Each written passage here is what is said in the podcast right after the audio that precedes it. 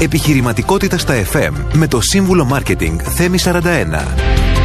Tips, ιδέες, συμβουλές και μυστικά για την ανάπτυξη της επιχείρησής σας εδώ στο κανάλι 1.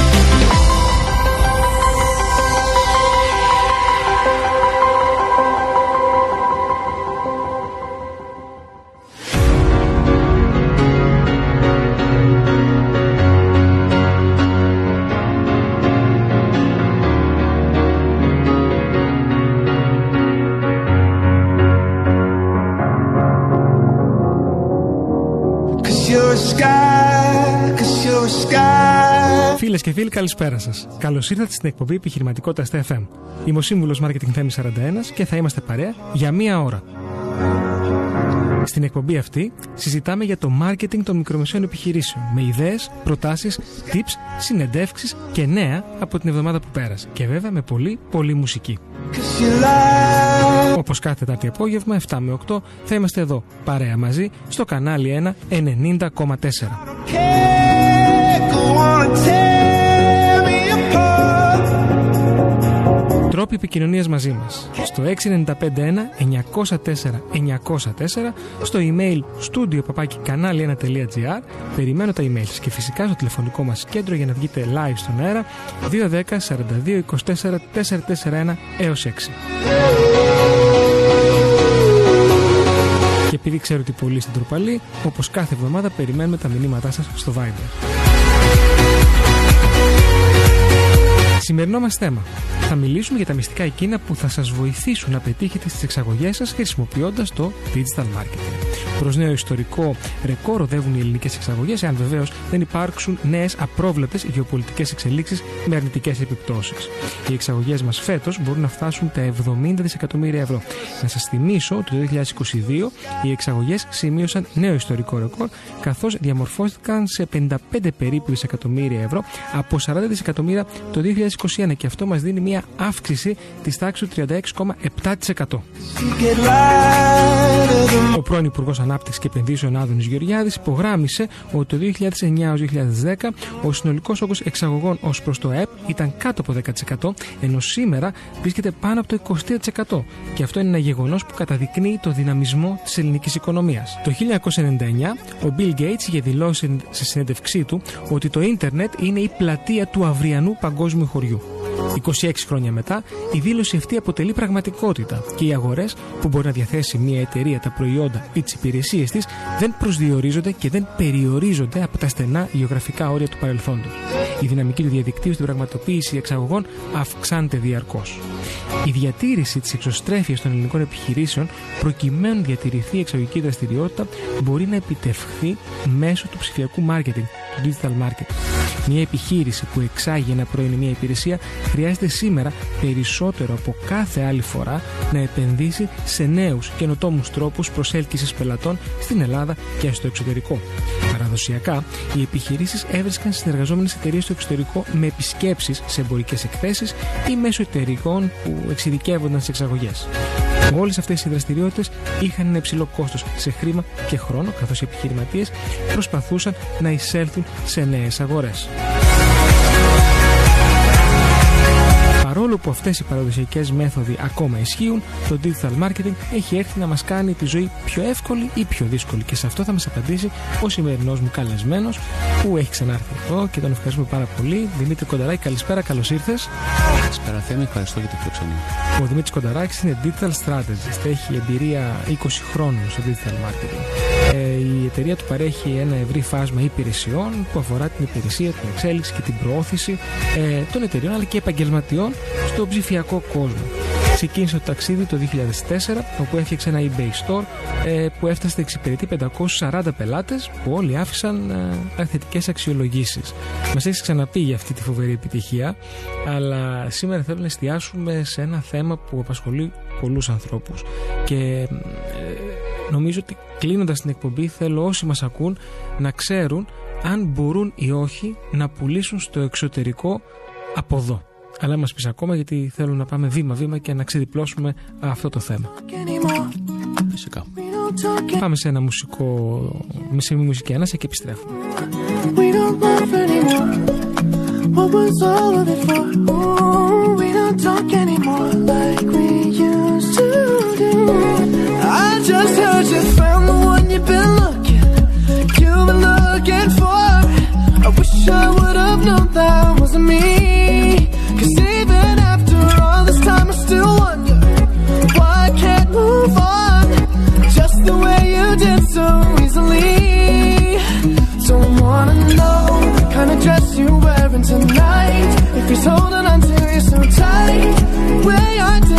before. I overdosed. Should've known your love was a game. Now I can't get you out of my brain. Oh, it's such a shame we don't talk anymore. We don't talk anymore.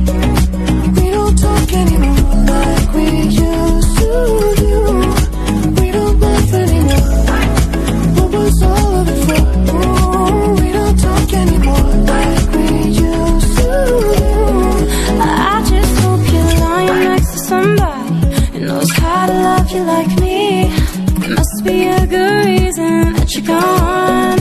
Every now and then I think you might want me to come show up at your door. But I'm just too afraid that I'll be wrong.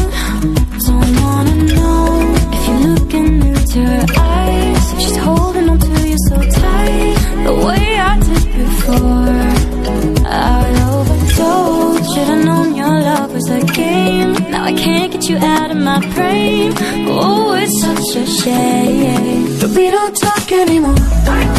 We don't talk anymore.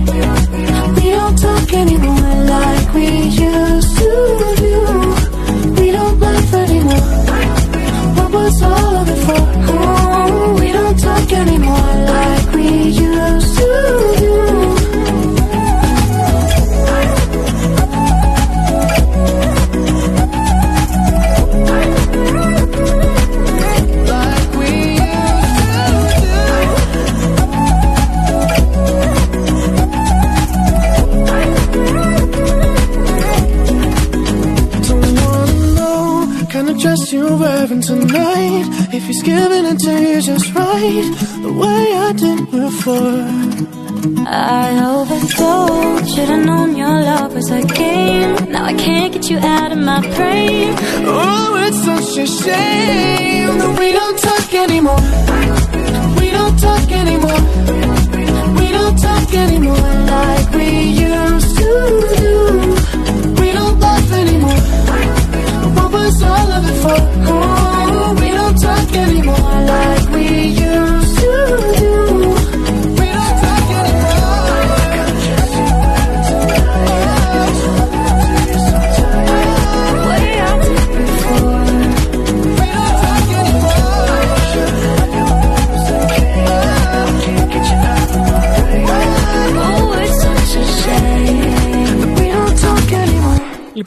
Δημήτρη, πρώτη ερώτηση της σημερινής μας συζήτησης.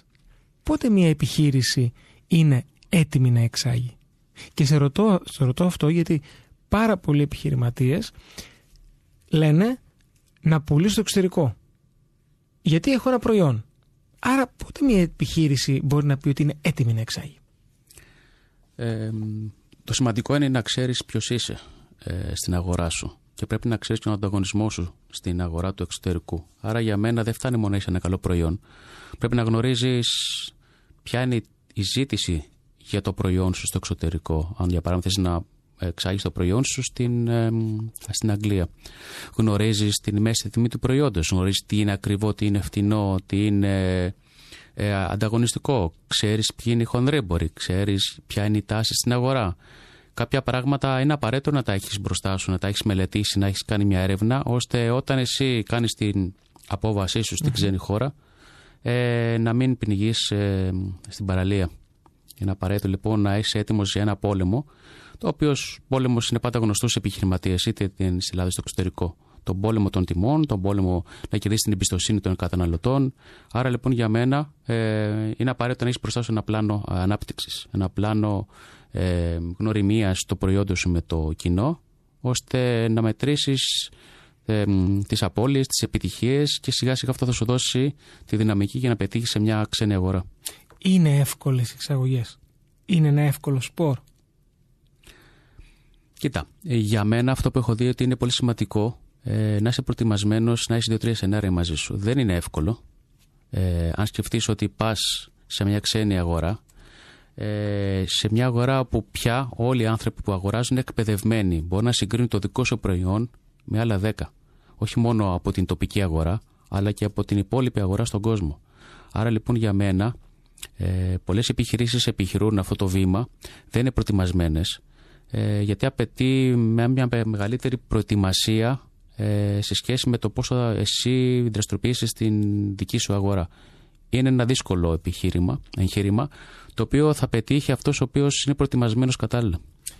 Και έχουμε και την πρώτη μας ερώτηση στο Viber και επανέρχομαι σε αυτό που νομίζω ότι ο ακροατής αναφέρεται στο που είπες να ξέρουμε ποιος, ο επιχειρηματίας ποιος είναι. Ε, ποια είναι τα χαρακτηριστικά του επιχειρηματία που ε, μας ρωτάει που μπορεί να εξάγει; Αλλά νομίζω ότι στηρίζεται σε αυτό που είπες στην αρχή. Για μένα αυτό που πάντα μέσα εγωγικά μαλώ με πολλούς επιχειρηματίες είναι τι περιθώριο κέρδους έχεις. Πόσο ακριβώς. Δεν μαλώνεις, κάνεις μια δημιουργική συζήτηση και κουβέντα. Ακριβώς. Απλά, απλά δεν είμαστε στο ραδιόφωνο, δεν μπορώ να κάνω το κλασικό το. Αλλά για μένα είναι πολύ σημαντικό να, ο επιχειρηματίας να έχει μπροστά του τα νούμερα και τα νούμερα του να είναι καλά. Δηλαδή ένα, καλαθαρό, ένα καλό περιθώριο κέρδους. Ένα πλάνο τουλάχιστον ετήσιο για να ξέρουμε ότι η προσπάθεια αυτή δεν θα σταματήσει στο τρίμηνο ή στο μήνα ή στο εξάμηνο να έχουμε μπροστά μας δύο-τρία σενάρια, ένα καλό, ένα κακό και ένα άσχημο, το οποίο θα μπορέσει ε, να τον οδηγήσει σε μια σοβαρή προσπάθεια η οποία θα αξίζει ε, να την κάνει ε, και να μάθει από αυτή. Άρα λοιπόν από αυτά που λες, για να απαντήσουμε και στον ακροατή, θεωρώ ότι ο επιχειρηματίας ο οποίος μπορεί να εξάγει είναι αυτός ο οποίος ε, έχει δομημένη σκέψη, ένα, ε, παίρνει ρίσκα, θα μου πεις όλοι οι επιχειρηματίες παίρνουν ναι. πιο, πιο, μεγάλα ρίσκα Όχι ίσως. όλοι, αλλά ναι, πιο μεγάλα ρίσκα. Ε, έχει στρατηγική; Απαραίτητα. Ε, και μέθοδο; Μέθοδο και επάρκεια προϊόντων. Ε, το έχω δει αυτό. Έχω δει επιχειρηματίες οι οποίοι για παράδειγμα ξεκίνησαν πολύ απλά να στήσουν μια επιχείρηση μέσω, μέσω του, του Amazon. Mm. Εκεί λοιπόν χρειάζεται να έχεις ε, συγκεκριμένο απόθεμα. Άρα λοιπόν όταν εσύ στέλνεις το, το προϊόν σου 100, 200, 300 τεμάχια, θα πρέπει άμεσα όταν φτάσεις ε, στο minimum ε, απόθεμα να στείλεις άμεσα το προϊόν, να έχεις διαθέσιμο το προϊόν να το στείλεις για να μην έχεις προβλήματα. Αυτές είναι προϋποθέσεις που σου ζητάει η, η Amazon. Ναι, βέβαια. Άρα λοιπόν, αν εσύ θέλεις ε, να χρησιμοποιήσεις αυτό τον τρόπο, είναι απαραίτητο να είσαι έτοιμος να ανταπεξέλθεις ε, ε, και στη ζήτηση, αλλά και στις προδιαγραφές που θέτει μια πολύ αυστηρή πλατφόρμα, η οποία μπορεί να αποτελέσει ε, σημαντικό έσοδο για μια ελληνική επιχείρηση. Βέβαια, δεν το, έχω, δεν το είχα σκεφτεί να το συζητήσουμε Είναι μια λύση το να πουλήσει τα προϊόντα στην Amazon; Ναι, είναι. Είναι μια πολύ, πολύ έξυπνη και αποδοτική λύση. Αν εσύ ακολουθείς τους κανόνες και γενικά έχεις μπροστά σου ένα πλάνο ότι εγώ θέλω σε πέντε χρόνια να έχω ένα αλφα τζίρο από αυτή την δραστηριότητα. Ε, και φαντάζομαι δεν είναι τόσο απλό, φτιάξει ένα προφίλ και πουλάς. Θέλει και άλλες προδιαγραφέ. Ναι, έχει πολλέ παραμέτρους. Αλλά είναι κάτι το οποίο ε, όσοι είναι σοβαροί και όσοι έχουν ένα προϊόν το οποίο μπορεί να εξαχθει έχουν ε, εξασφαλίσει μέσα εισαγωγικά μια πολύ σημαντική παρουσία στη, στο παγκόσμιο εμπόριο. Και το στέλνεις από εδώ, εκεί που είναι, ή πρέπει να πάει κάπου αλλού και πώς γίνεται; Υπάρχουν δύο επιλογές. Μία επιλογή είναι ότι εσύ συμφωνείς και στέλνεις ένα αρχικό απόθεμα ε, στους χώρους που έχει ε, η Amazon. Άρα αυτή διαχειρίζεται το δικό σου το, το προϊόν με λιγότερο δικό σου περιθώριο ή εσύ ε, το κάνεις απευθείας. Ε, λέμε από εδώ έχουμε τεράστια κόστη αποστόλες. Γι' αυτό λοιπόν πρέπει να το ε, πρέπει εσύ να το έχεις συμπεριλάβει στη τιμή σου, στα κόστη σου. Γι' αυτό είπατε πρέπει να ξέρεις τι περιθώριο κέρδους έχεις. Και λειτουργεί όπως και με ένα, μην πούμε το brand name, ε, ε, με μια μηχανή σύγκρισης ε, τιμών. Ναι, ε, τιμών η Amazon, και reviews, δηλαδή, άρα, άρα είναι πάντα, είναι και θέμα τιμής η Amazon; Ε, τιμής, ε, πόσο θετικές αξιολογήσει αξιολογήσεις έχεις, ε, αν εσύ τρέχεις διαφημίσεις μες στην Amazon, είναι ένας συνδυασμός Άλλος κόσμος είναι. Ναι. Αυτό, αυτό λοιπόν είναι ωραίο θέμα από μόνο του. Ναι, βέβαια. Ε, και όχι για το θέμα των, των εξαγωγών. Ναι. Αλλά τώρα μας ρωτάει ένας άλλος ε, ακροατής, που δεν είναι βέβαια πολύ σχετικό ε, με το θέμα των εξαγωγών. Λέει ότι ποια η γνώμη σου για τις τριγωνικές πωλήσεις Ναι. Νομίζω, νομίζω ότι αναφέρεται στο ότι δεν έχω τίποτα, φτιάχνω ένα e-shop Ναι. και απλά πουλάω κάτι που το δίνει κάποιος άλλος. Ναι, dropshipping. Είναι αυτό που Οκ. λέμε dropshipping. Ε, μ, έχει ενδιαφέρον. Έχει ενδιαφέρον. Ε, από την άποψη ότι στήνεις ένα ωραίο e-shop, ε, δεν έχεις καθόλου το άγχος της αγοράς των προϊόντων και τρέχεις διαφημίσεις και όταν πουληθεί το προϊόν, πληρώνεις απευθείας τον προμηθευτή σου και στέλνει το προϊόν.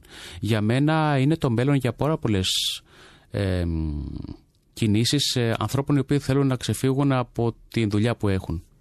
Ε, Και- και έχει ενδιαφέρον γιατί αν το κάνεις σωστά ε, μπορείς να πουλάς σε σχέση με τον Δημήτρη ο οποίος έχει αποθήκη, έχει το άγχος της διατήρησης των αποθεμάτων ε, μπορείς να πουλάς πολύ πιο εύκολα και πολύ πιο άμεσα. Αλλά Τώρα- και αυτό προποθέτει φυσικά προετοιμασία. Μια και το, το έφερε η κουβέντα τώρα Ναι. με την ερώτηση του, του ακροατή μας. Έχω δει και πάρα πολλά βιντεάκια online, προωθητικά, promoted, που υπάρχουν κάποιοι τύποι οι οποίοι σου λένε Ξέρω πώς γίνεται, αλλά να σε μάθω το συγκεκριμένο. Ναι.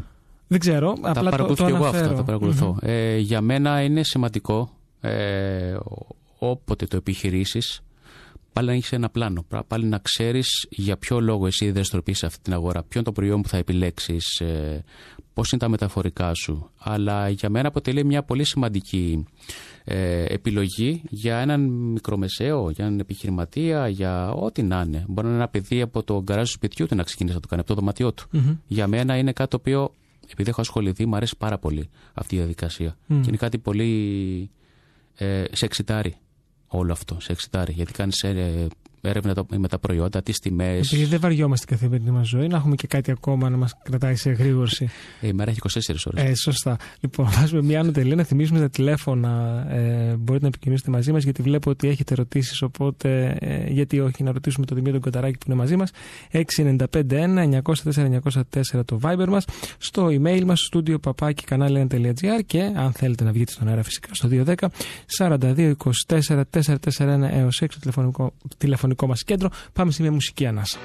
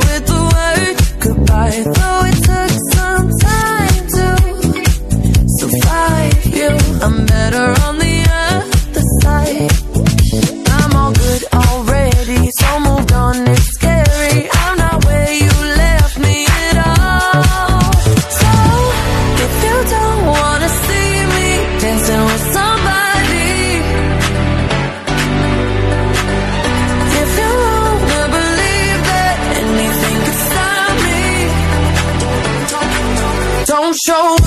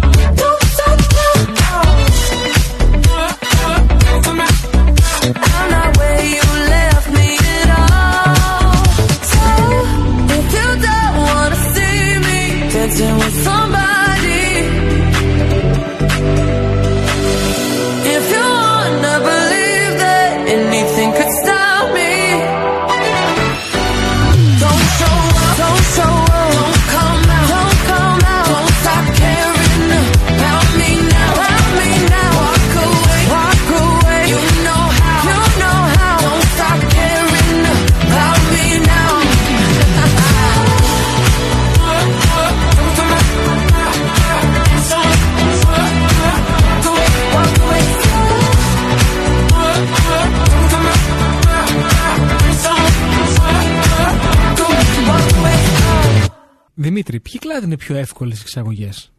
Ε, για μένα αυτό που έχω δει είναι τα καταναλωτικά προϊόντα. Ε, βρισκόμαστε σε μια εποχή όπου πια είμαστε ένα μεγάλο χωριό. Μας έγραψε κάποιος το λάδι; Ναι, το λάδι Εδώ το, το έχω βλέπω ακούσει στο- τόσο στο πολύ Viber το του. λάδι. Ε; Το έχω ακούσει. Ε, όλη η Ελλάδα μπορεί να ξάγει λάδι. Είναι, ε, όλα τα λάδια που έχω δει έχουν επιστοποιήσει, έχουν βραβεία. Ε, είναι πάρα πολύ μεγάλος ο ανταγωνισμός. Άρα λοιπόν για μένα θα πήγαινε καθαρά σε κατανα- καταναλωτικό προϊόν αν εσύ θέλεις να κάνεις αυτή την προσπάθεια.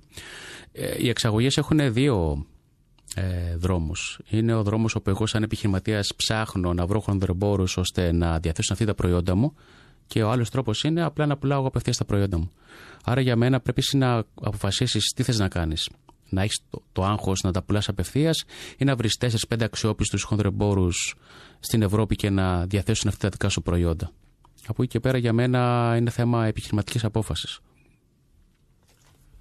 Όλο αποφάσεις μας βάζεις σήμερα. Να σκεφτούμε, να πάρουμε απόφαση, να δούμε πώς θα πάμε. Πώς μπορείς να προσεγγίσεις την αγορά του εξωτερικού από την Ελλάδα; Καταρχάς, μπορεί να κάνεις διαφημίσεις. Μπορείς να κάνεις έρευνα, να δεις την τάση ενός προϊόντος ή μιας υπηρεσία σε μια συγκεκριμένη χώρα. Βλέπεις λοιπόν την τάση ένα μήνα. Βλέπεις αν η τάση αυτή ανεβαίνει, κατεβαίνει, είναι σε αύξηση, είναι σε πτώση. Άρα λοιπόν έχεις ένα πολύ καλό εργαλείο να δεις τι κάνει. Τι είχε κάνει αυτό το προϊόν πέρυσι, για παράδειγμα, την, αυτή την εποχή. Τι είχε κάνει ε, τις τελευταίου τρεις μήνες πέρυσι. Άρα λοιπόν έχεις μπροστά σου αυτά τα δεδομένα. Μετά πας και βλέπεις, κάνεις μια έρευνα να δεις ποιοι είναι οι ανταγωνιστές σου, οι τοπικοί ανταγωνιστές σου. Και πάνω σε αυτό τρέχεις διαφημίσεις. Αυτό κάνεις. Μμμ. Αναφέρεις στο δεύτερο πρόσωπο. Ναι. Μιλάς στον επιχειρηματία. Ποιος θα το κάνει για τον επιχειρηματία αυτό; Οι εταιρείες σαν τη δική μου, οι οποίε έχουν συγκεκριμένη τεχνογνωσία να τρέχουν διαφημίσεις, να στήσουν ένα πλάνο, το οποίο θα περιλαμβάνει μελέτη της αγοράς που θέλει να δραστηριοποιηθεί ο εκάστοτε επιχειρηματίας και πάνω σε αυτό να τρέξουμε συγκεκριμένες διαφημίσεις πάνω στα δεδομένα που θα βρούμε. Δίνει πολύ σημασία σε αυτό. Ναι. Και αυτό πώς γίνεται από εδώ το κάνετε, έχετε ε, αναχώρα κάποια συνεργασία, πώς ακριβώς γίνεται; Αυτό υπάρχουν εργαλεία στο διαδίκτυο και ε, database που μας δίνουν πληροφορίες και για προϊόντα και για τάσεις και για ανταγωνισμό. Άρα λοιπόν ε, τα δεδομένα είναι πια εκεί. Δεν είναι παλιά τα πράγματα ήταν πολύ πιο δύσκολα που έπρεπε να συνεργαστείς με τις πρεσβείες της εκάστοτε χώρας ή να πας στο εξωτερικό σε εκθέσεις για να σφιγομετρήσεις ποιοι ανταγωνιστές είναι εκεί, ποιοι χονδρέοι μπορεί να είναι εκεί. Εντάξει, ισχύει και η συμμετοχή σε εκθέσεις. Μα είναι απαραίτητο. Δεν ήρθαμε να δείξουμε ότι εμείς είμαστε πια και το marketing ή ο παραδοσιακός τρόπος πώλησης σε εκλήψη. Όχι, εμείς είμαστε εδώ για να είμαστε ακόμα πιο στοχευμένοι. Αυτό είναι μια ομαδική προσπάθεια. Θέλω να πάμε λίγο σε ερωτήσεις των ακροατών. Βλέπω εδώ μία που μας ρωτάει πώς μπορείς να ενδυναμώσεις τη φήμη ενός ελληνικού προϊόντος στο εξωτερικό. Ε, φαντάζομαι brand awareness, Ε, ξεκάθαρα ναι. αλλά πώς όμως, αυτό μας ρωτάει. Τα social για μένα είναι μια πολύ ε, σωστή προσέγγιση. Ε, μην ξεχνάμε ότι αν πρόκειται για καταναλωτικό προϊόν, είναι απαραίτητο εμείς να δείξουμε το, το κοινό μας ε, μας αγαπάει. Ε, μας προτιμά. Μετά μπορούμε να πάμε να δούμε οι αντίστοιχες εταιρείες στο εξωτερικό, οι ανταγωνιστές μας, τι κάνουν στα social. Ε, να δούμε τα θετικά σχόλια, να δούμε τα αρνητικά σχόλια, να δούμε γενικά πώς στέκεται ο ανταγωνισμός στην αγορά και πάνω σε αυτό εμείς να δομήσουμε τη στρατηγική μας ώστε να, έχουμε, να είμαστε να αποτελέσουμε μια σοβαρή εναλλακτική ε, ε, Επιλογής. Για το, επιλογής ακριβώς για το κοινό εκεί. Ε, σε πάω λίγο στα πιο βαθια Inbound marketing. Έχουμε συζητήσει αρκετές φορές από την, την εκπομπή. Ε, Πώς μπορεί αυτό να το πετύχουμε όταν κάνουμε εξαγωγές, Πώς λειτουργεί το inbound marketing για επισκέπτες και χρήστες από το εξωτερικό; Για μένα είναι σημαντικό να είσαι στημένος σωστά στο διαδίκτυο. Άρα λοιπόν όταν ξεκινήσεις τι ενέργειε να κάνεις Google Ads, να κάνεις social media ads, να ανεβάζει περιεχόμενα στα social media σου. Ε, η ιστοσελίδα σου να είναι δομημένη ώστε να δίνει άμεσα την πληροφορία, όλο αυτό. Ε, εγώ το παρομοιάζω σαν ένα στρατό το οποίο αποτελείται από το υπηκό, α, αποτελείται από το πεζικό, ε, από τους ε, τοξότες, άρα κάθε τι που κάνεις στο digital marketing βοηθά στο να στήσει μια πολύ σοβαρή παρουσία του προϊόντος και της επιθερίας στο διαδίκτυο. Και αυτός στο τέλος της ημέρας θα σου φέρει τα αποτελέσματα. Μπορείς να συγκρίνεις οι πωλήσεις που έρχονται από τα social σε σχέση με τις διαφημίσεις στα Google Ads, πόσο πιο αποδοτικές είναι. Μου μιλάς για εργαλεία. Ναι. Πες μας, απαρίθμησε μας τα εργαλεία που χρησιμοποιείτε. Ε, αρχικά ξεκινάμε από το Google Trends που μας δίνει την τάση του προϊόντος ή της υπηρεσίας στη χώρα τώρα που θέλουμε να μπούμε ε, τους προηγούμενους μήνες, ε, πέρυσι, την τάση για, τους επόμενους, για το επόμενο διάστημα. Άρα λοιπόν αυτό είναι ένα εργαλείο. Κάποια database που βλέπουμε στο εξωτερικό που γραφόμαστε και μας δίνουν δεδομένα για τον ανταγωνισμό, για το προϊόν, για την τάση ε, του προϊόντος, ε, διάφορα, ε, διαβάζουμε τον ξένο τύπο και φυσικά στο διαδίκτυο βλέποντας τις εταιρείες πώς έχουν στηθεί, και τι, πώς ακριβώς δραστηριοποιούνται σε όλο το digital environment; Θέλω να μιλήσουμε παραπάνω για όλα αυτά, ναι. αλλά πρέπει να πάμε σε ένα σύντομο διαφημιστικό διάλειμμα και επιστρέφουμε. Μια χαρά.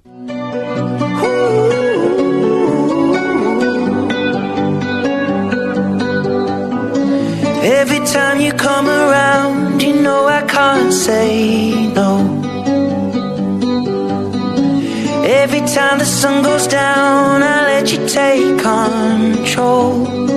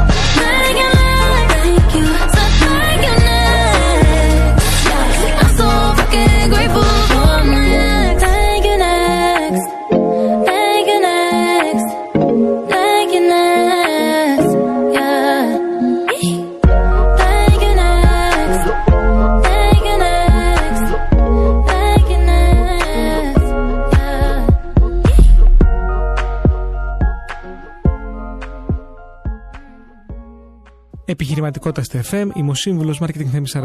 Σήμερα συζητάμε με τον καλεσμένο μου, τον Δημήτρη Κονταράκη, Digital Strategist, για το digital marketing στις εξαγωγές. Να θυμίσω ότι μπορείτε να στέλνετε και ήδη έχετε στείλει αρκετά ε, μηνύματα ε, στο Viber και θα σας απαντήσει ο Δημήτρης και εγώ ε, στο 6951 904 στο email μας studio.papaki.gr και ε, βέβαια αν θέλετε να βγείτε live στον αέρα με μεγάλη χαρά στο 210 42 24 441 έως 6. Λοιπόν, Δημήτρη, πριν τη διακοπή μιλήσαμε για εργαλεία. Ναι. Πώς χρησιμοποιούμε το Facebook για να προσεγγίσουμε, να, να προσεγγίσουμε αγορές του εξωτερικού; Ε, το περιεχόμενο που ανεβάζουμε να έχει μια λογική εξωστρέφειας. Σε ποια γλώσσα; αν θέλουμε, ε, προφανώς θα είναι στα αγγλικά. Εκτός αν θέλουμε να πάμε σε χώρες που γνωρίζουμε ότι θέλουν να μιλάμε σε εκεί τη γλώσσα. Με Γαλλία, για παράδειγμα. Είναι πολύ σημαντικό. Λατρεύουν αυτό. τα γαλλικά. Είναι πολύ σημαντικό να γνωρίζεις λοιπόν ποιο είναι το κοινό σου. Θα, θα πρότεινες δίγλωσσο post. Ή τρίγλωσσο; Ναι. Ε, το έχω δει, κοίτα να δεις. Επειδή το έχω δει και εγώ και γι' αυτό θέλω να Ναι. ρωτήσω. Είχα πάει πρόσφατα ταξίδι στη Μαδρίτη. Πώς ήταν. Ε, εξαιρετικά. Πάρα πολύ ωραία. Ωραία εμπειρία. Είδα λοιπόν, ας πούμε, για παράδειγμα, τη Real Madrid ε, που είχε post και στα Ισπανικά και στα Αγγλικά. Μμμ. Ε, είδα λοιπόν αυτή τη φιλοσοφία. Σε μια χώρα που δυσκολευόντουσαν να συνεννοηθεί γιατί πιο πολλοί δεν μιλούσαν αγγλικά. Μμ. Βέβαια είναι brand name η Real Madrid, άρα πολύ συγκεκριμένα μιλούσαν τις δύο γλώσσες. Για μένα, ε, μπορεί να κάνεις και τα δύο. Δηλαδή να έχεις ένα fan page που έχεις το δικό σου το κοινό, αν εσύ είσαι ένα, μια, ένα ελληνικό brand, και να έχεις ένα δεύτερο fan page, το οποίο να το πω και λίγο διαφορετικά. Εκεί παίζει ρόλο και η ώρα. Αν λοιπόν εμένα το κοινό μου είναι δύο ώρες πίσω ή τρεις ώρες πίσω, προφανώς το post που θα ανεβάσω σήμερα 9 το πρωί ε, σε χώρες που είναι πίσω από εμάς, αν είναι Αμερική για παράδειγμα, αν είναι Ισπανία, είναι ώρες πίσω. Άρα λοιπόν αμέσως έχουμε το θέμα της ε, διαφοράς ώρας. Θα είμαστε τυχεροί αν είναι, ας πούμε, Ιταλία. Έχουμε μια ερωτηση Δεν ξέρω αν είναι για την ώρα αυτή, Ναι, αλλά ένα Facebook page για ένα χώρα. Δηλαδή, επιχειρηματικότητα στα FM, London. Ναι, Επιχειρηματικότητα στα FM, Paris. ναι. Ε, Γιατί να το κάνουμε και πιο διεθνές. Λέγοντας για τη γλώσσα, εκεί πας σε δύο, γιατί έχει την Αγγλία και τη Γαλλία. Δεν μπορεί να βάλεις την ίδια σε, σε ίδιο fan page και γαλλικά και αγγλικά, νομίζω. Μμμ. Όχι, αν, αν πρέπει να κάνουμε ένα χώρα. Ε, Αυτό μας ρωτάει εδώ, οπότε. εγώ θα έλεγα, αν έχει για παράδειγμα ένα προϊόν και είσαι στις ώρες από την Ισπανία μέχρι την Ελλάδα, ε, πας σε ένα fan page όπου το κοινό σου μπορεί να ικανοποιηθεί από, ε, εκτός από τους Γάλλους στα αγγλικά. Άρα μου πας σε ένα fan page. Δεν μπορείς να έχεις ένα χώρα διαφορετικό fan page, είναι και πολύ έξοδο. Και εκεί πέρα έχουμε και διαφορά κουλτούρας. Μπορεί να είμαστε ένα μεγάλο χωριό, αλλά υπάρχει διαφορά κουλτούρας. Ε, στο τι θεωρούμε καλό, κακό, άσχημο, όμορφο. Άρα λοιπόν, αν έχω εγώ για παράδειγμα μια τραγωδία στην Ισπανία ε, και έχω ε, μια ε, καθημερινή μέρα στην ε, Ιταλία, πώς θα το αντιμετωπίζεις αυτό; Άρα λοιπόν για μένα ε, το ερώτημα είναι το πλάνο που έχεις για την επόμενη τριετία τι λέει, σε πόσες χώρες θα εξαπλωθείς; Μμμ. Και μόλις ήρθε η ερώτηση του ενός εκατομμυρίου που την έχουμε σε κάθε εκπομπή. Μάλιστα. Πόσο στοιχίζει να πουλήσει στο εξωτερικό; Ωραία. Όχι, είναι εύλογη η ερώτηση. Απλά μα, ξέρεις, Κατανοητό. γελάω γιατί την κάνουν συνέχεια σε κάθε εκπομπή για οποιοδήποτε θέμα. Ναι. Ε, και, και είναι σωστό βέβαια. Αλλά πόσο κοστίζει. Ωραία. Εγώ θα απαντήσω όχι διπλωματικά, αλλά θα πω το εξής. Αν εγώ έχω μια επιχείρηση η οποία θέλει να εξάγει ηλεκτρικ- ε, ηλιακούς θερμοσύφωνες και ψάχνω χονδρεμπόρους. Αν λοιπόν εγώ κάνω μια καμπάνια που μπορεί να κοστίσει 10-12 χιλιάδες ευρώ και μου βρεθεί ένας χονδρέπορος ε, για τις αραβικές χώρες ή για τις χώρες της Ευρώπης όπου θα μου παίρνει μεγάλη ποσότητα ε, προϊόντων είναι φτηνό ή ακριβό αυτό; Όταν θα ανοίξω ξαφνικά τρεις αγορές. Και αν δεν τον βρεις; Αν δεν τον βρεις, πρέπει να δεις τι πήγε λάθος Αλλά εσύ τα λεφτά όμως. και να το προσπαθήσει. Έχεις επενδύσει τα λεφτά. Α. Έχεις πάρει ένα πολύ καλό μάθημα ε, για το πώς να προσαγγίσεις το κοινό. Νομίζω πως πρέπει να παραμένουμε θετικοί άνθρωποι. Εντάξει, τώρα βέβαια ανέφερες και ένα προϊόν που δεν ξέρω αν ε, πωλείται στη Σαουδική Αραβία από Ε, στη Μέσης Ανατολή που το είπες. ανέφερα γιατί υπάρχει και η στάντη στο Αλλά- digital marketing. ναι, με το για- για πες ηλεκτρονικό. μας. Υπάρχει, δεν θα αναφέρω το, την εταιρεία, Μμμ. αλλά το έχω δει, το, έχω- το, το συζητάμε στην αγορά και ήταν απόλυτα πετυχημένη αυτή η προσπάθεια. Από και μπράβο στην Ελλάδα, εταιρεία που, εξωτερικό. ναι, και μπράβο στην εταιρεία που το έτρεξε. Ωραία. Ε, για να έρθω στην ερώτησή μου, ας- πρέπει να κάνεις αλλαγές στο προϊόν για να κάνει καλύτερα fit, να ταιριάζει καλύτερα στην αγορά που στοχεύεις. Και αν ναι, σε τι βαθμό; Για να μην λεω- αλλοιωθεί η κου- η- ο χαρακτήρας και, τα, και, και, το, και η ουσία του προϊόντος σου. για μένα πρέπει να ακούσεις το κοινό σου. Ε, έχω δει, για παράδειγμα, στην ελληνική αγορά, να ρωτάει το, η εταιρεία το κοινό τι χρώμα να προσθέσει στον κατάλογό της.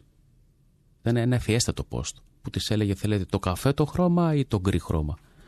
Ε, για μένα... Απαντούσε ο κόσμος. Ναι, απαντούσε. Ακόμα και σήμερα, γιατί νομίζω ότι έχουν εξελιχθεί λίγο έτσι η ποιότητα. Το, όχι, το, η, η βαρύτητα των, ε, των, ε, των posts, το- του content. Σίγουρα, είτε είναι βιντεάκι, είτε είναι post, είτε είναι TikTok, ό,τι όλο αυτό. Αλλά για μένα το βασικό προϊόν που θα επιλέξει ε, ο, ο καταναλωτής του εξωτερικού ή ο, ο χοντρέπορος για μένα είναι πολύ σημαντικό να διατηρεί τις βασικές του, τη βασική του ταυτότητα. Μικροαλλαγές θα γίνουν, οι αλλαγές θα γίνουν, ε, αλλά στην αρχή θα παρουσιαστείς όπως είσαι. Νομίζω όταν μπαίνεις σε μια σχέση, ε, στην αρχή είσαι ο εαυτός σου και μετά αρχίζεις και αλλάζεις γιατί προσαρμόζεσαι και στα θέλω του απέναντι. Έτσι είναι η ζωή, έτσι είναι και το προϊόν. Δεν αλλάζεις τελείως, αλλά σίγουρα ε, γίνονται Δηλαδή, εσύ βελτιώσεις. ως ειδικό στο digital το πρότεινε στον επιχειρηματία, ξέρεις κάτι, Φυσικά. ύστερα από την έρευνα, ξέρεις κάτι. Ίσως αυτό, ίσως το όνομα, ίσως ε, αυτό το feature που έχεις, αυτή, αυτή η, η λειτουργικότητα του προϊόντος δεν Ναι, φυσικά. ταιριάζει πολύ. Ναι, ναι, ναι, φυσικά εννοείται. Μα έχεις τη δυνατότητα πια να έχεις άμεσα κάποια αποτελέσματα στο πώς το προϊόν σου. Ε, ε, ε, Κάνει fit, πώς κάνει ταιριάζει fit καλύτερα. Στον πελάτη του Μμμ. εξωτερικού. Έχουμε μία ακόμα ερώτηση εδώ Ναι. στο, στο Viber. Αν μπορείς να εξάγεις υπηρεσίες. Ναι. Ε, φαντάζομαι μπορείς. Αλλά ίσως η ερώτηση εδώ να ήταν σ- ίσως πιο πλήρης αν μπορείς να τις προωθήσεις εύκολα. Ε, εκεί θα πρέπει να δεις λίγο και τα θέματα νομικής, ε, νομ- νομ- νομικής ε, Φύσεως. φύσεως που υπάρχουν. Ε, δεν το έχω δει πολύ συχνά για, τα- Μμ. για τις υπηρεσίες. Ε, άρα μπορώ να μιλήσω μόνο για προϊόντα γιατί δεν έχω στο μυαλό μου καμία Η τέτοια εκπαίδευση. Δεν, δεν εξάγεις εκπαίδευση. Ε, Δηλαδή ε, Εμείς- να αγοράσουμε από το εξωτερικό, δεν αγοράζουμε εμείς εκπαιδεύσεις. Ναι, είναι- αυτό είναι τελείως διαφορετικό. Εξάγουν Είναι και σαν αυτοί. φυσική εκπαίδευση ή online εκπαίδευση. Εγώ έχω δει πω, για παράδειγμα, η Αγγλία διαφημίζει τα δικά της τα πανεπιστήμια. Ή η Κύπρος που τα διαφημίζει πολύ ωραία τα πανεπιστήμια της. να, ένα κάνει άλλο. πάρα πολύ καλά. Εξαγωγή είναι και αυτό. Το κάνει, ναι. Ε, τώρα για την Ελλάδα προσπαθώ να δω μια υπηρεσία που θα μπορούσε να εξαχθεί, γιατί είναι και αυτό ένα, ένα quiz που πάντα προσπαθώ να τα λύσω, αυτά τα quiz που μου βάζουν. Ε, δεν ξέρω αν είναι εκπαίδευση. Σίγουρα όμως μπορεί να είναι κάτι άλλο που έχει να κάνει ε, με κάποια skills. Δεν γνωρίζω. Δηλαδή Μμ. θα το απαντήσω σε, Σε επόμενη, σε επόμενη εκπομπή. εκπομπή, άρα το κρατάμε αυτό για την επόμενη Πάμε σε ένα μουσικό διάλογο και επερχόμαστε.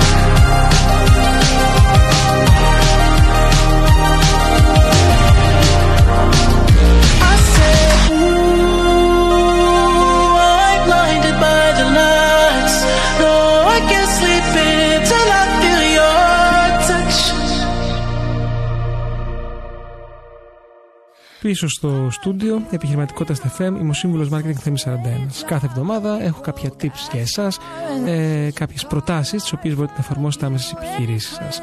Σήμερα θέλω να μιλήσω, μια και συζητάμε για, τα, για το digital marketing, για την στρατηγική επιλογής των κοινωνικών δικτύων. Έτσι λοιπόν, ε, η στρατηγική επιλογή των κατάλληλων κοινωνικών μέσων επικοινωνίας για την επιχείρησή σας ε, μπορεί να εξαρτάται από πολλούς παράγοντες, όπως οι στόχοι σας, οι πελάτες σας, ο κλάδος σας και η διαθεσιμότητα των πόρων σας. Ορισμένα βήματα που μπορείτε να ακολουθήσετε για να καθορίσετε ποια κοινωνικά μέσα ταιριάζουν στην επιχείρησή σας περιλαμβάνουν τα ακόλουθα 7. Το πρώτο βήμα έχει να κάνει με τους στόχους σας. Πρωτού επιλέξετε τα κοινωνικά δίκτυα, καθορίστε τους στόχους σας. Θέλετε να αυξήσετε την ευαισθητοποίηση της επιχείρησής σας, να αυξήσετε τις πωλήσεις, να αυξήσετε ή να βελτιώσετε την εξυπηρέτηση των πελατών, να ενισχύσετε την επαγγελματική σας φήμη. Δεύτερον, κατανοήστε το κοινό σας. Μελετήστε το κοινό και τις προτιμήσεις του. Όπως μας είπε και ο καλεσμένος σήμερα. Ποιοι είναι οι πελάτες, και ποιες κοινωνικές πλατφόρμες είναι πιο ενεργοί, ποια κοινωνικά μέσα χρησιμοποιούν για να επικοινωνήσουν με επιχειρήσεις σαν την δική σας; Τρίτον, μελέτη αγοράς. Έρευνα επί των ανταγωνιστών σας για να δείτε ποια κοινωνικά δίκτυα χρησιμοποιούν και πώς τα αξιοποιούν. Αν παρατηρήσετε ότι οι ανταγωνιστές σας είναι επιτυχημένοι σε συγκεκριμένες πλατφόρμες, αυτό μπορεί να σας δώσει μια πολύτιμη ιδέα. Τέταρτον, αξιολογήστε τις δυνατότητες των κοινωνικών μέσων. Εξετάστε τα διάφορα κοινωνικά δίκτυα και τις δυνατότητες που προσφέρουν για την επιχείρησή σας. Αν για παράδειγμα το Facebook είναι μια καλή πλατφόρμα για να δημιουργήσετε μια κοινότητα, τότε χρησιμοποιήστε το. Αν το Instagram είναι κατάλληλο για να προωθήσετε οπτικό περιεχόμενο, χρησιμοποιήστε το. Αν το LinkedIn ταιριάζει ε, στη δουλειά σας που είναι επαγγελματικά προσανατολισμένη, τότε χρησιμοποιήστε το. Πέμπτον, πόροι, χρόνος, προϋπολογισμός και προσωπικό. Και αυτό θα σας βοηθήσει να αποφασίσετε ποια κοινωνικά δίκτυα μπορείτε να διαχειριστείτε αποτελεσματικά. Να θυμάστε ότι δεν έχει σημασία να έχουμε κοινωνικά δίκτυα, αλλά θα πρέπει να τα διαχειριζόμαστε και σωστά. Έκτον, κατανοήστε την φύση και τις ιδιαιτερότητας κάθε πλατφόρμα. Ε, ξέρετε ότι κάθε κοινωνικό δίκτυο έχει και ένα διαφορετικό σκοπό και μία διαφορετική ουσία. Κατανοήστε πώς διαφέρουν μεταξύ τους. Και το τελευταίο έχει να κάνει με τον πειραματισμό, με τη μελέτη και την προσαρμογή. Άρα σας προτείνω να μην φοβηθείτε, πειραματιστείτε και προσαρμοστείτε καθώς ε, δουλεύετε και εξερευνάτε τα κοινωνικά δίκτυα. Με την πάροδο του χρόνου ε, και αφού αξιολογήσετε αποτελέσματα θα προσαρμόσετε τη στρατηγική σας και θα επικεντρωθείτε καλύτερα στα κοινωνικά δίκτυα που είναι πιο αποτελεσματικά για εσάς. Θυμηθείτε όμως ότι η παρουσία στα κοινωνικά δίκτυα είναι μια διαδικασία συνεχούς εξέλιξης και απαιτεί συνεχή παρακολούθηση και προσαρμογή. Όσο αναπτύσσεται η επιχείρησή σας και αλλάζουν οι τάσεις, θα πρέπει και επιβάλλετε να αναθεωρήσετε τη στρατηγική σας και να προσαρμόσετε τα κοινωνικά δίκτυα που χρησιμοποιείτε. Ανατακτά χρονικά διαστήματα λοιπόν, δείτε τα αποτελέσματα, δείτε και μελετήστε την αλληλεπίδραση με το κοινό σας, μελετήστε την απήχηση των διαφημίσεών σας και καθορίστε και αποφασίστε τι κρατάτε ε, και τι ε, αφήνετε. Ε, λοιπόν, Δημήτρη, μετά από αυτές τις ε, σύντομες προτάσεις για τους ακροατές μας, θέλω να γυρίσουμε στη συζήτησή μας και να δούμε ε, όταν κάνουμε εξαγωγές και όταν θέλουμε να προσεγγίσουμε ένα κοινό στο εξωτερικό, είπαμε ότι ίσως επιβάλλεται, αλλά αξίζει να προσαρμόσουμε το προϊόν μας ε, στην αγορά που απευθυνόμαστε. Σε ότι, ε, και σε σχέση με το site μας τι πρέπει να κάνουμε; Το site είναι ο καθρέφτης της επιχείρησή μας. Άρα λοιπόν πρέπει να είναι. Ή το e-shop μας. Ή το e-shop μας, ακριβώς. Ναι. Άρα λοιπόν πρέπει να είμαστε έτοιμοι ε, όταν θα αποδεχτούμε τον κόσμο, τον καινούριο κόσμο, ε, να δώσουμε τις πληροφορίες που θέλουν, να γίνεται η αγορά εύκολα. Ε, για μένα θα πρέπει να καταλάβουμε ότι το κοινό το οποίο πάμε να προσεγγίσουμε είναι καλύτερα εκπαιδευμένο από ότι είναι το δικό μας το κοινό στην Ελλάδα. Άρα λοιπόν ο βαθμός δυσκολίας ανεβαίνει. Γιατί αν εμείς ξεκινήσαμε να μιλάμε για digital marketing το 2010 στην Ελλάδα ή το 2009, Ναι. στην Αμερική αυτό ήταν ήδη σε άνθηση. Άρα λοιπόν όταν εγώ έλεγα στους συνεργάτες φίλους μου στο digital marketing ότι είχα eBay το 2004, ήμουνα ήδη, ε, είχα ήδη αργήσει σε σχέση με τον αντίστοιχο Δημήτρη στην Αμερική, τον James ή τον Jim, ο οποίος είχε δει ένα ισό που είχε ζωή τουλάχιστον 5 με 10 χρόνια. Άρα λοιπόν αυτοί που έρχονται στο εξωτερικό και βλέπουν πράγματα, αν μιλήσουμε για τη Δυτική Ευρώπη, ε, έχουν πολύ μεγάλη εμπειρία και κρίνουν πολύ αυστηρά ε, εμάς που πάμε να τους πωλήσουμε υπηρεσία ή προϊόν. Μάλιστα. Και μας ρωτάει, έχουμε μια ερώτηση εδώ στο Viber, πώς κάνουν διαφημίσεις; Μάλλον για να Αυτό είναι, προσεγγίσουμε μια- το εξωτερικό. αυτό, είναι, αυτό δεν είναι εκπομπή, αυτό είναι μάθημα. Ε, Έλα, άρα, δώσε μας ένα λοιπόν, hint. Για μένα, πας στη λογική να βγάλεις προς τα έξω τα δύο-τρία χαρακτηριστικά που ξεχωρίζουν το προϊόν σου. Είναι ποιότητα, είναι τιμή, ε, είναι η γεύση, κάτι το οποίο κρατά την, ε, ε, τη χώρα προέλευσης, ώστε να έχεις ένα αισθητικό πλεονέκτημα και από εκεί και πέρα τι και θα κερδίσει από όλο αυτό. Δεν αλλάζει αυτό που πάμε να κάνουμε. Απλά πάμε να επικοινωνήσουμε σε ένα κοινό στο εξωτερικό ότι το προϊόν μας είναι καλό γιατί έρχεται από τη δική μου τη χώρα και πάμε στη λογική να δείξουμε ότι είμαι κι εγώ σαν και εσάς, ίσως και λίγο καλύτερο. Έχουμε άλλη μια ερωτηση εδώ στο Viber. Πώς επιλέγεις σε ποιες χώρες θα επεκταθείς; Μα μας το είπες πριν. Ναι, με τα έχει να trends, κάνει. Ναι, νομίζω. ναι, ναι, ακριβώς. Ναι. Μμμ. Εκεί πέρα βλέπεις, μπορεί να συγκρίνεις αν υπάρχει ένα ερώτημα Ισπανία ή Ιταλία, Γαλλία ή, Βιε- ή Αυστρία ή σκανδιναβικές χώρες. Εκεί τα δεδομένα τα βλέπεις. Βλέπεις και τα κόστη σου ε, σε κόστος παράδοσης με τις μεταφορικές. Ε, γι' αυτό λοιπόν πριν ξεκινήσεις, μπορεί να σου πάρει περισσότερο χρόνο να κάνεις την έρευνά σου και μετά να σχεδιάσεις τις διαφημίσεις. Σούπερ. Πάμε σε, ένα, σε μια μουσική ανάσα και επιστρέφουμε. There's a fire starting in my heart, reaching a fever pitch, and it's bringing me out the dark. Finally, I can see you crystal clear. Go ahead and sell me out, and I'll lay your ship bare.